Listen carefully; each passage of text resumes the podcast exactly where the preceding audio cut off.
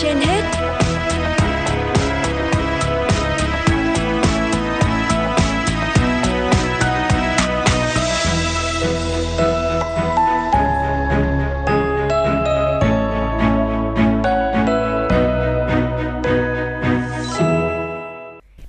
Quang Minh và Thu Minh xin kính chào quý vị thính giả đang theo dõi chương trình Sức khỏe trên hết của Đài Phát thanh Truyền hình Hà Nội. Thưa quý vị và các bạn, hiện nay là thời điểm giao mùa chuyển từ mùa lạnh sang mùa nóng, do đó thời tiết trên cả nước có sự thay đổi thất thường, độ ẩm cao. Đây là những điều kiện thuận lợi cho virus, vi khuẩn phát triển, gây bệnh. Trong đó, bệnh thủy đậu đang được ghi nhận vào mùa với các ổ dịch được ghi nhận ở nhiều địa phương. Trong những tuần gần đây, trên địa bàn thành phố Hà Nội ghi nhận 70 đến 100 ca mắc thủy đậu trên một tuần. So với cùng kỳ năm ngoái, số ca mắc thủy đậu đầu năm nay có dấu hiệu tăng cao. Bệnh nhân ghi nhận phần lớn nhóm ở tuổi mầm non và tiểu học. Theo nhận định của CDC Hà Nội, so với cùng kỳ năm 2022, số ca mắc thủy đậu ghi nhận năm nay tăng cao. Bệnh nhân ghi nhận phần lớn ở nhóm tuổi mầm non và tiểu học.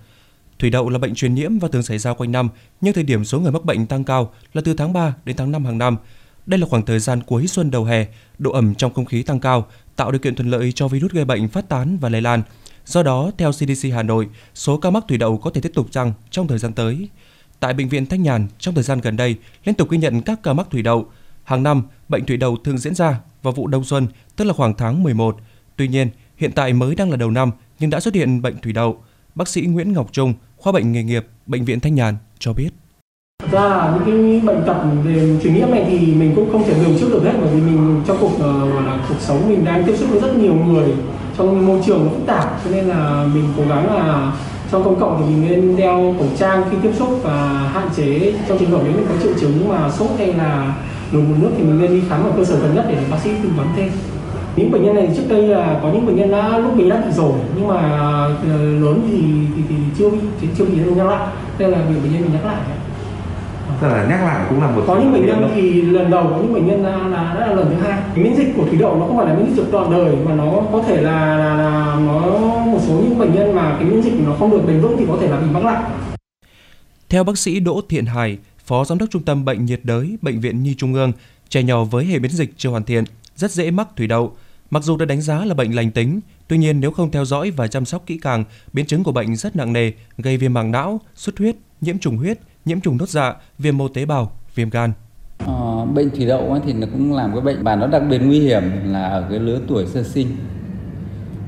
Có mà những em bé mà chỉ đẻ ra được 3 ngày, 5 ngày thôi đã mắc thủy đậu rồi, bởi vì là lúc bà mẹ lúc chuẩn bị sinh thì mắc thủy đậu. Hoặc là ngay cái lúc sinh xong thì bà mẹ đã mắc thủy đậu, và lúc đó thì gần như là nguy cơ lây sang em bé là chắc chắn. Bởi vì lúc em bé lúc mới sinh ra thì miễn dịch đã yếu rồi. Đấy, và lại ở sát bên cạnh bà mẹ, từ cái giai đoạn ủ bệnh cho đến lúc phát bệnh thì nguy cơ tiếp xúc với mầm bệnh và cái khả năng mắc bệnh sẽ rất cao.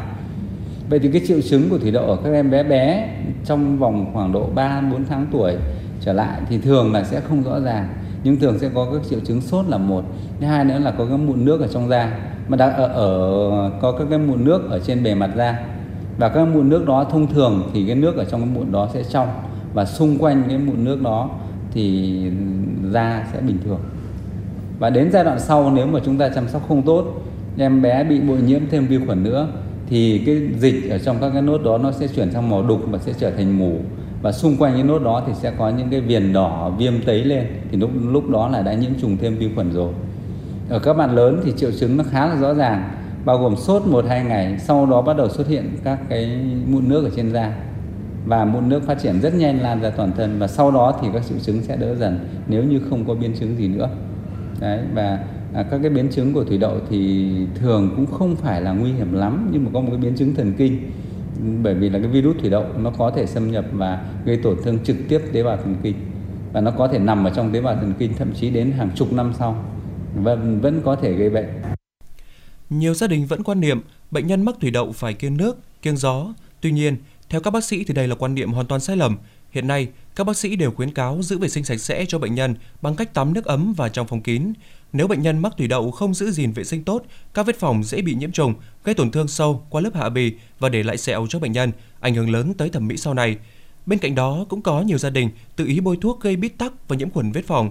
Nếu chăm sóc không đúng cách, Ngoài việc nhiễm khuẩn từ các tổn thân da, thủy đậu có thể gây ra nhiều biến chứng về tim mạch, viêm tinh hoàn, viêm phổi và các biến chứng hệ thần kinh trung ương như viêm não, viêm màng não dẫn tới tử vong. Bác sĩ Đỗ Thiện Hải khuyến cáo. Thực ra thì không phải là kiêng nước kiêng gió đâu. Mà ngày xưa ấy, thì chúng ta phải biết rằng là khi tắm cho các em bé thì mang ra các cái nhà tắm mà chỉ quây cót ở ngoài sân thôi. Thì tắm cho em bé xong là rất lạnh. Em bé bị lạnh thì hoàn toàn có thể viêm phổi, mà viêm phổi sau khi thủy đậu thì rất nặng. Vậy thì không phải là không tắm, mà chúng ta làm sao để cho em bé không bị nhiễm lạnh, bởi vì nhiễm lạnh sau đó thì nguy cơ viêm phổi sẽ cao. Và bây giờ tôi nghĩ các điều kiện tốt như bây giờ thì chúng ta hoàn toàn có thể tắm cho em bé bằng nước ấm, đặc biệt là các cái nước lá dân gian, lá chè chẳng hạn, lá chè xanh chẳng hạn, thì vừa có tính sát trùng mà chúng ta tắm bằng nước ấm thì sẽ rất nhanh và sẽ làm cho em bé giảm bớt cái nguy cơ bị bội nhiễm thêm vi khuẩn khác. Bệnh nhân mắc thủy đậu cần ăn uống đầy đủ, thức ăn mềm, uống đủ nước, có thể uống thêm nước hoa quả, vệ sinh mũi họng hàng ngày.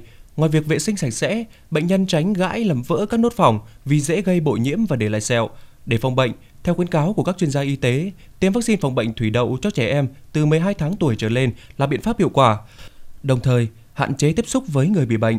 Những trường hợp mắc bệnh thủy đậu cần được nghỉ học hoặc nghỉ làm việc từ 7 đến 10 ngày để tránh lây lan. Ngoài ra, người dân cần chú ý thường xuyên rửa tay bằng xà phòng, sử dụng các đồ dùng sinh hoạt riêng, vệ sinh mũi họng hàng ngày bằng dung dịch nước muối sinh lý, thực hiện vệ sinh nhà cửa, trường học và vật dụng sinh hoạt bằng dung dịch sát khuẩn thông thường.